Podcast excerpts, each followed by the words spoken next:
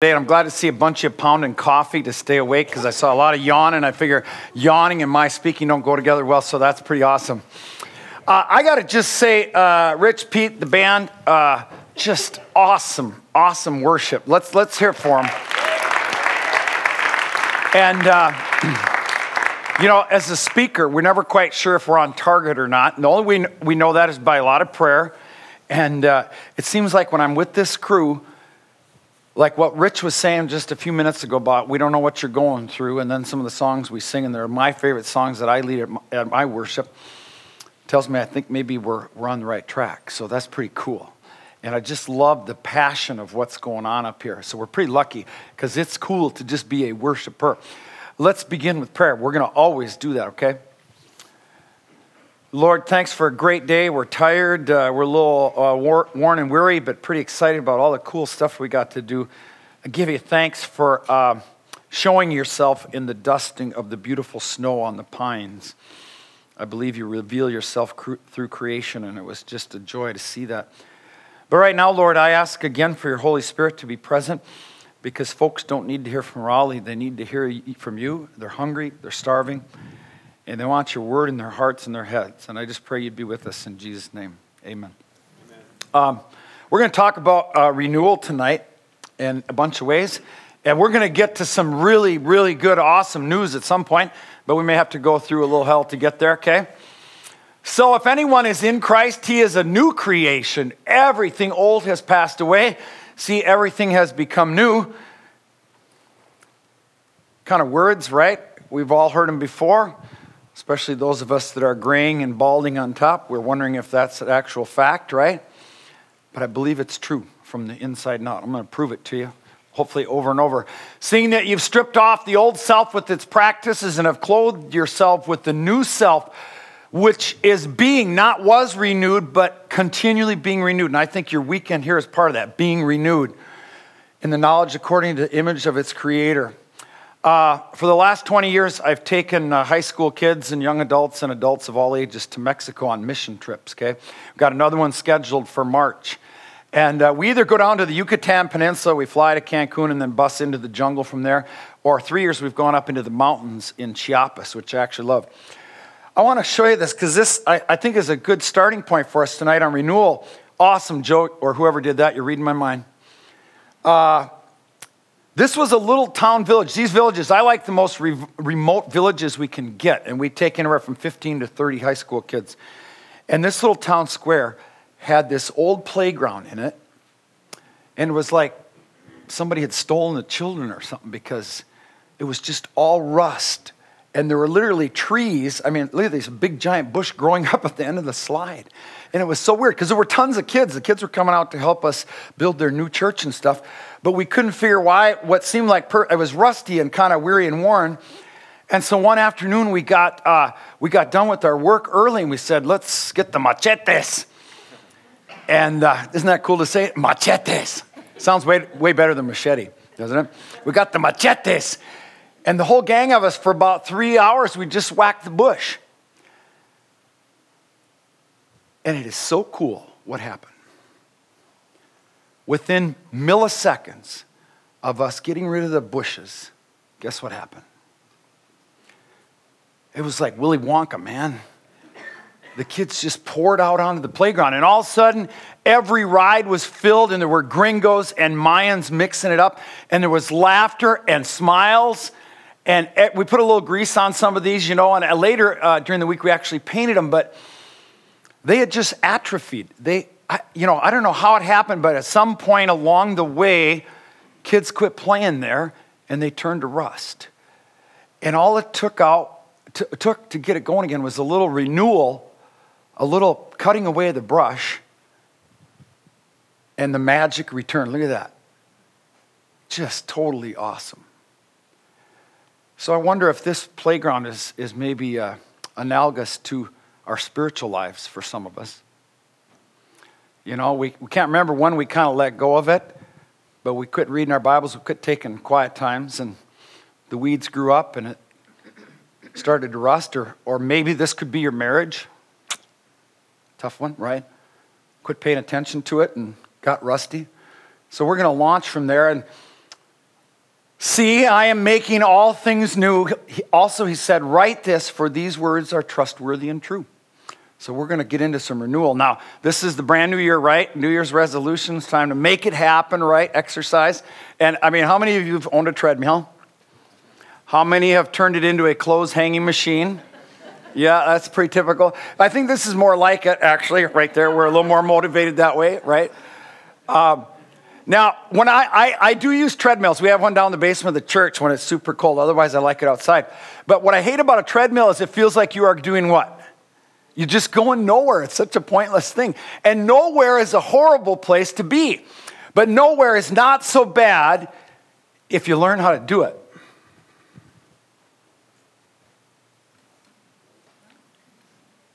That is all you and I are given today.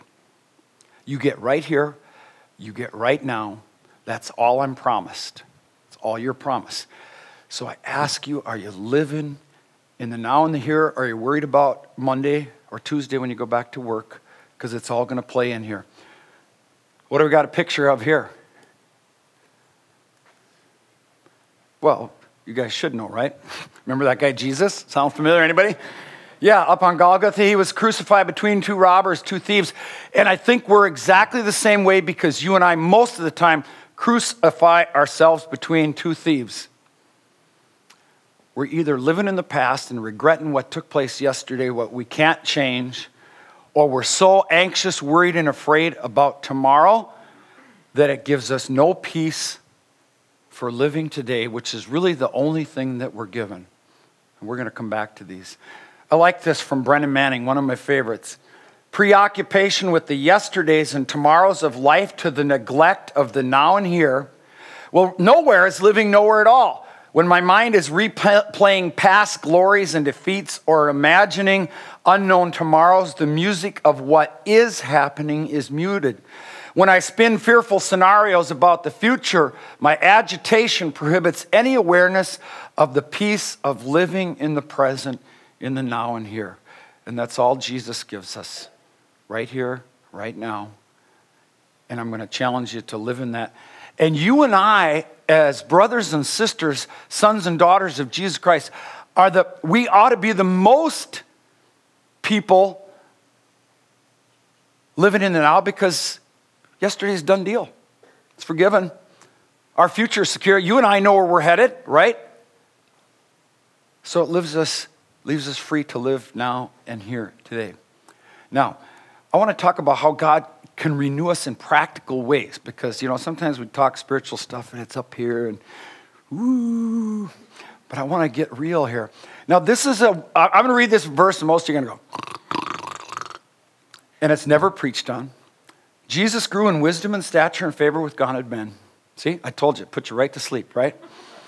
And, uh, it is the only thing we know about from Jesus as a 12 year old to a 27 year old. That leaves a big gap. But in this little tiny single verse at the end of Luke 2 is some awesomeness. I'll, I'll lay it out for you. See, God designed us to be holistic. Jesus grew in wisdom and stature. So he grew in wisdom, what has to do with his mind, his intellect, his knowledge, this thing up here, your brain. And he grew in stature, what has to do with your body and how you take care of that. And he grew in favor with God, which has to do with this spiritual relationship. And he grew with man, which has to do with the way we're created. We're social creatures. We cannot live without one another.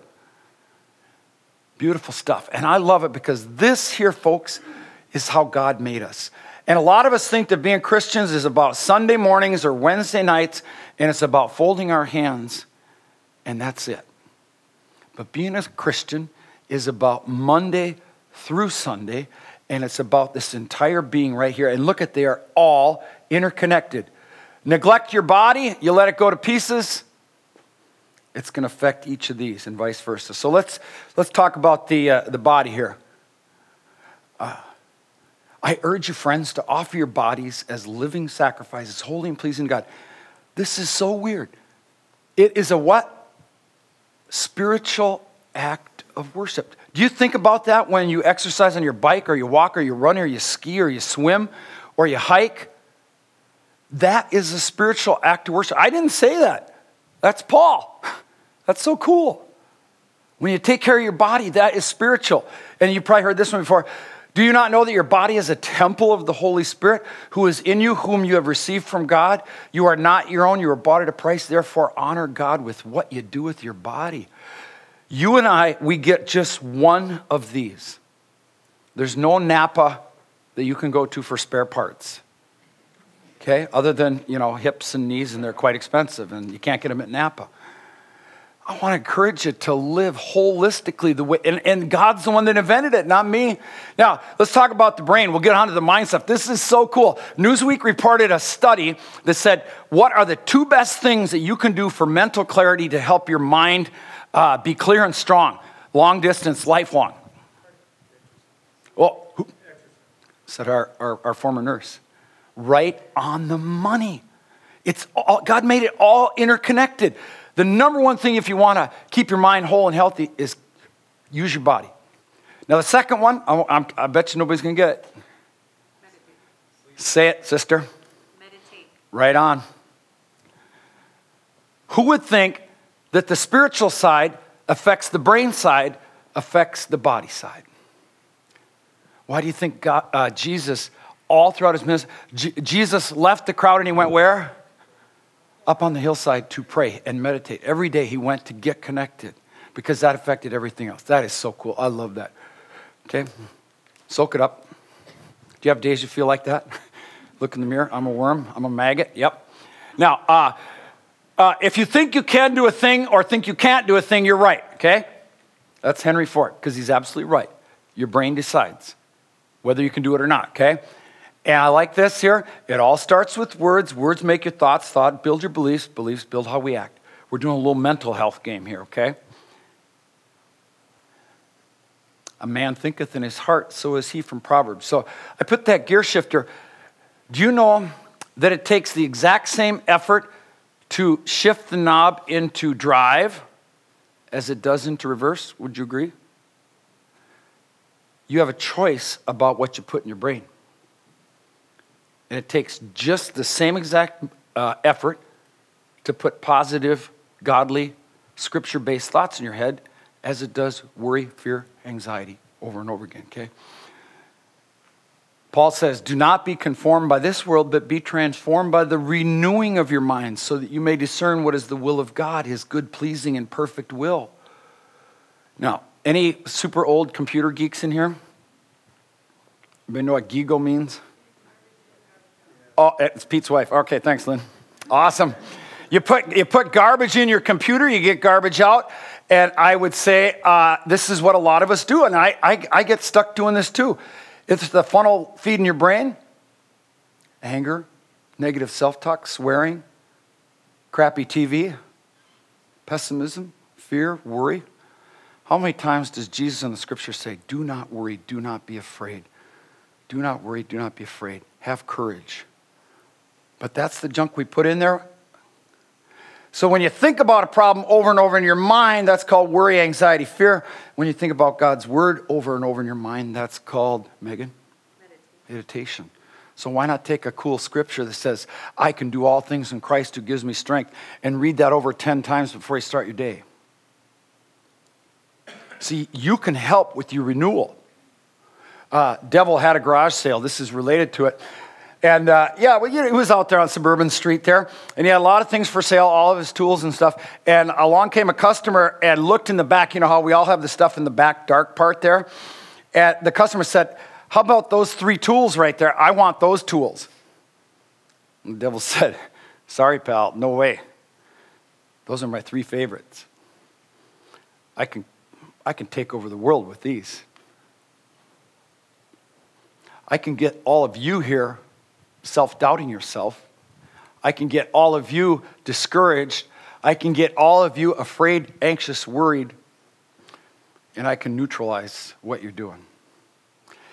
I would say if you're stuck with this, and I get stuck that way too, you're a little closer to the devil than you are in God's Word. What can you do about it? Change what you put in your brain. Social. Actually, you guys are actually doing something about that this weekend. Take this log right here, it's burning hot, flaming orange, and you pull it just to the side, two feet away, and what's going to happen? It's going to smolder, and with minutes, it's going to go out, right? Because we're created to be social. We need connections. We need friendships. We need family. We need church, and you got to do it. I, I would guess, especially guys, we stink at this, right? You know, we're cool. We can be on our own. But we, we got to get together. Got to go out for guys' night. That's part of the way God designed us. Now, spirit. Oh, that's what we're going to talk about all week here, obviously. Read this Life is dangerous. If you live long enough, you could die. Now, you, are you're, you're sharper than most groups. Usually there's about a five second delay and then there's a couple light chuckles. So you guys are, you must have had your coffee. We're all going there, some sooner than later. And so we need to take care of our spirit, both now and for eternity, right? And I'll bet you've heard this, but I like this because when we're taking a weekend like this, I think it's cool to take a look at this reflection. I read of a man who stood to speak at the funeral of a friend. He referred to the dates on her tombstone from the beginning to the end. He noted that first came her date of birth and spoke the following date with tears, but he said what mattered most of all was the tiny little dash between those years. For that dash represents all the time that she spent alive on earth, and now only those who loved her know what that little line is worth. For it matters not how much we own the cars, the house, the cash. What matters is how we live and how we love and how we spend our little dash. So when your eulogy is being read with your life's actions to rehash, will you be proud of the things they'll say about how you lived your dash? Yeah, a weekend like this is so great to stop the action and say, Am I Am I being the kind of dad I want to be? Am I being the kind of mom I want to be? Am I giving it my all at work? Uh, a couple weeks ago, it was right before Christmas. It was my day to preach, and I got some really lousy scripture to preach on. Okay? if you haven't preached, I mean, all scripture is good, but this one came up, and it was Advent. It was like right before Christmas, right? And so I was thinking, okay, Mary's pregnant, expecting, expectation, waiting, all this cool stuff. You know, there should be shepherds, it should be that kind of stuff. And I got this lousy scripture. At first, it was lousy. It's John. He's sitting in prison. And when John was in prison, he heard about the deeds of the Messiah. He sent his disciples to ask him, he said, Jesus, are you the one who is to come, or should I expect somebody else? Jesus replied, Go back and report to John what you hear and see. The blind receive sight, the lame walk, those who have leprosy are cleansed, the deaf hear, the dead are raised, the good news is proclaimed to the poor. Blessed is anyone who does not stumble. So here, here you got John sitting in a dark dungeon prison. And I got to thinking, Maybe that is perfect if we're going to name reality for a lot of people around the holidays and maybe even post holidays. Because it's supposed to be the hap, hap, happiest time of the year, the most wonderful time of year. And if you don't feel like that, you feel kind of out of it, like you're doing something wrong, right? And maybe let's just name some things because, as Rich said, we don't know what you're going through. I'm going to name some because I'm guessing if we went around the room, we wouldn't have to look far to find somebody who's in a dark cell of one of these. Either cancer yourself or a loved one or friend. We probably got people in our midst that are grieving someone that has died a mom, a dad, a brother, a sister, a son, or a daughter. And you're still in pain. Losing a job, bills that are higher than your checkbook. We got all these uh, natural disasters. We got blizzards and floods and tsunamis that wear on us and we've got i got so many friends that have aging parents that are just drifting down this horrible road of alzheimer's. They're just watching them die. Broken relationships faltering marriage and there's certainly academic proportions both in kids and all of us to depression and anxiety. Let's just name it before we get out of there. And if that's the way you've been this year that's a-okay God will take you right there. And here's the hard truth. I was interesting my church's reaction when I preached this. I'd say these are some hard truths. Life is hard, life is tough, life is not fair. We don't ever preach that, do we? Do you teach your kids that? I'm guessing not. It's not taught in the schools, but this is reality. Now, I had another picture I was going to show you, but I'm going to share something different that, you know, when you come to this event here, it's like you got one foot from where you came from the last couple days, and you got one foot in this event. And Pete came over today, and I shared with them what I'm dealing with. I got to go do a hard funeral Tuesday. Thursday morning, I was looking forward. Thursday and Friday, I had wide open just to prepare my talks for you guys and pray and get these nailed down. Thursday morning, 8 a.m., I got a call to go to the ER. So I go to the ER, and it's this family. It's a super quiet family. A dad, frumpy dad, maybe a year or two younger than I am. He was in the hospital. He had something happen to him. He's got a teenage daughter, April, that's 17, and Amanda, that's 12. And the two girls have long, stringy, greasy hair, and they both have bad acne and flaky skin, and they're super quiet. I know very little about them, but they're at church every week. They sit right there, week after week. I say hi to them, and that's about it. The dad had not woken up. The 17 year old daughter, April, who's as quiet and shy and has zero self confidence, called 911. 911 instructed her how to pull her dad off the bed, 260 pound dad off, and do CPR because she'd never done it. And then yesterday he died. Okay?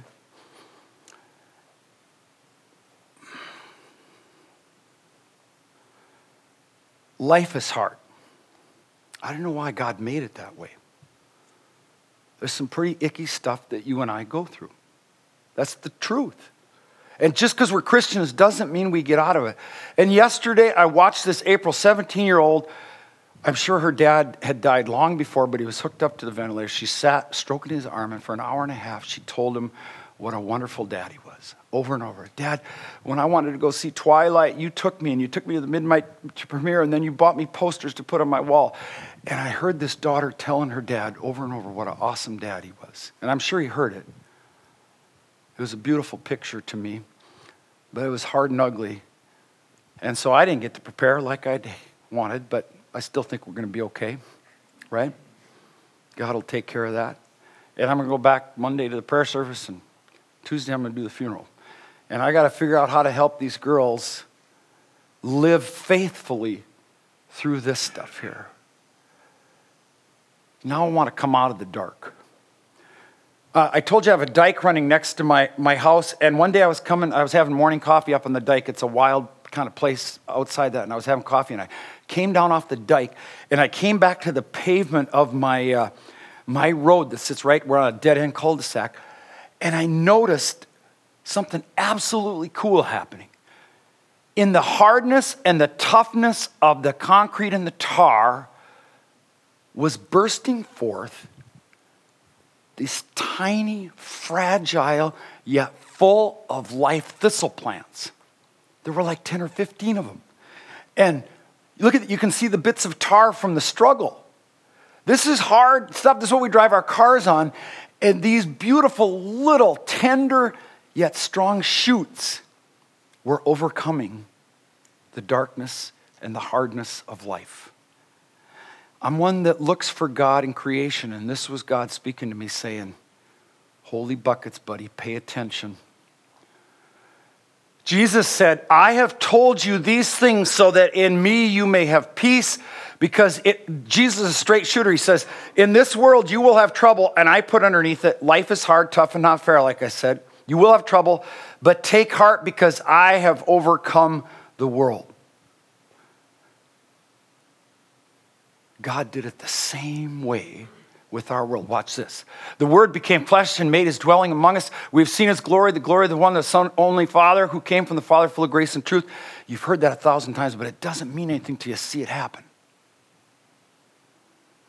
He could have come as a warlord, a president, a king, but he came in a tiny, fragile, yet full of life form of a tiny child to overcome the world, overcome our pain, overcome our darkness, overcome what we're going through.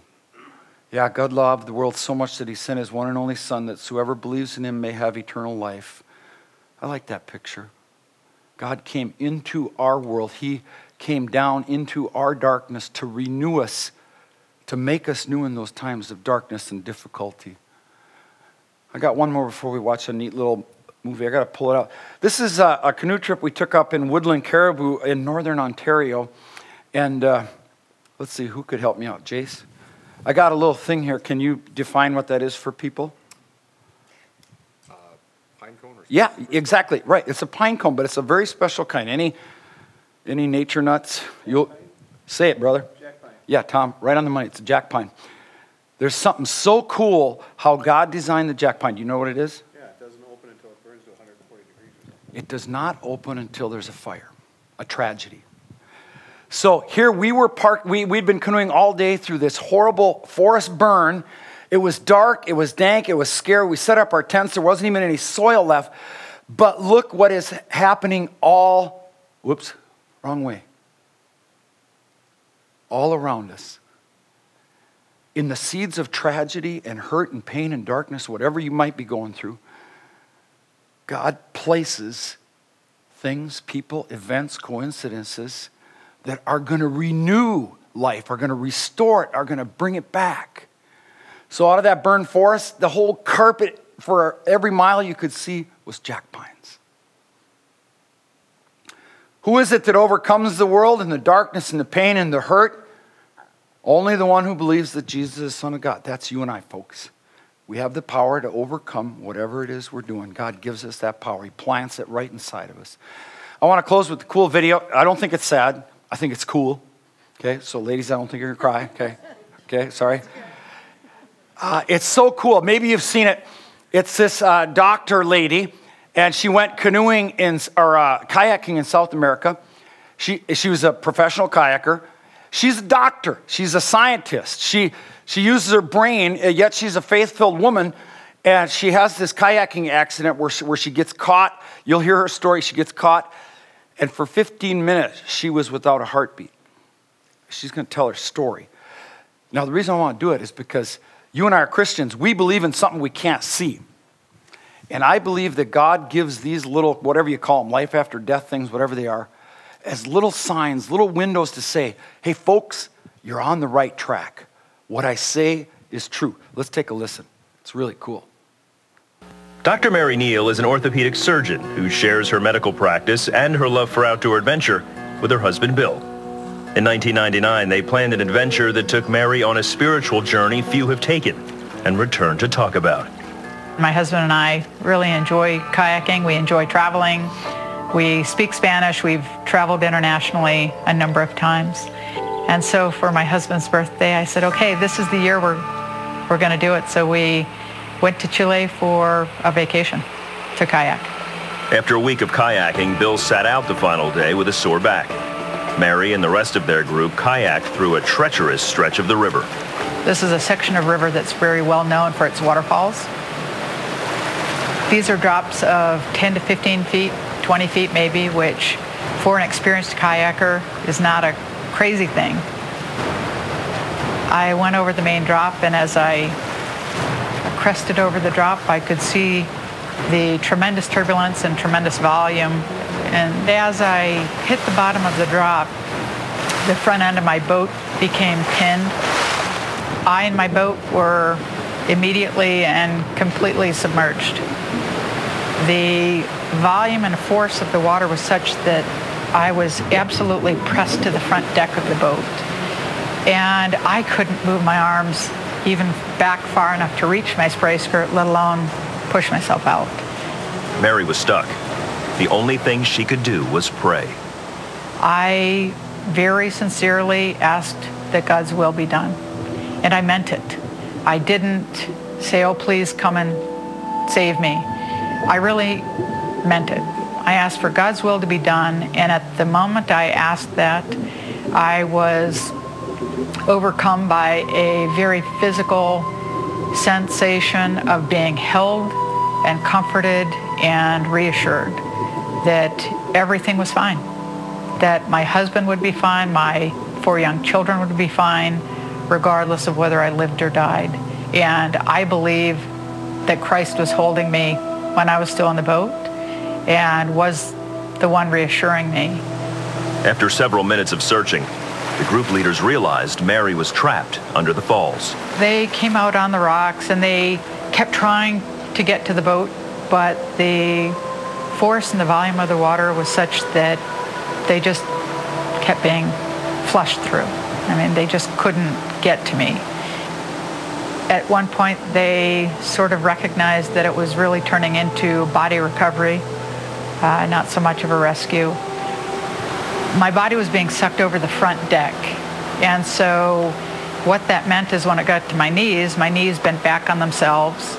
And I could feel that. And I'm an orthopedic surgeon. I analytically was thinking, well, feels like my tibia probably broke but I wasn't screaming. I didn't have pain. I didn't have fear. I didn't have that sense of air hunger. I know I've been underwater too long to be alive, yet I feel more alive than I've ever felt. And this is more real than anything I've ever experienced.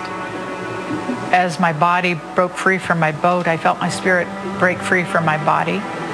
And I rose up and out of the river Mary looked down on the river as she left her body. Then she was met by a group of heavenly beings.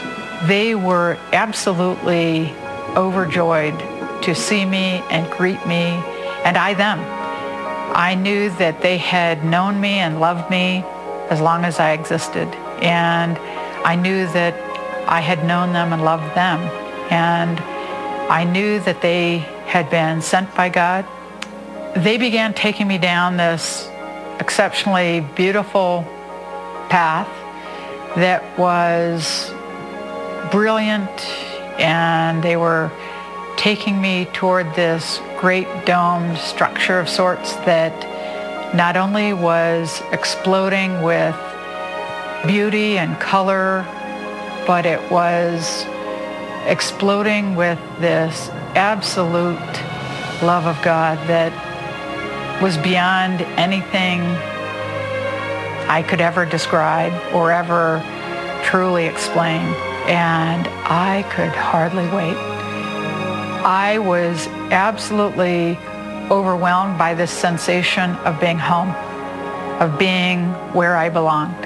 But just as quickly, there was this sense of disappointment that descended on everyone. And the spirits who had taken me there told me that it wasn't my time and I had more work to do on earth and I had to go back to my body. After what seemed like hours with her heavenly host, Dr. Neal returned to the river and watched as her friends recovered her body. I could see my body being pulled to the shore and I could see the guys start CPR. I felt like he was looking right at me and begging me to come back and take a breath. And I lied down and I was reunited in the middle of a very remote part of South America. Dr. Neal had been gone for over 15 minutes, perhaps as long as 25. Certainly longer than medical science can explain her survival.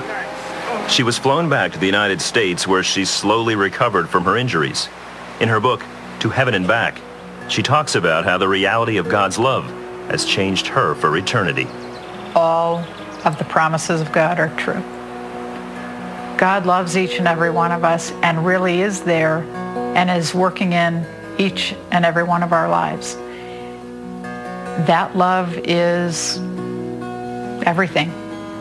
If we truly could accept that, I mean, it, it changes everything. It changes the way you view every moment of every day, the fact that there really is life after death profoundly changes the way you approach every moment.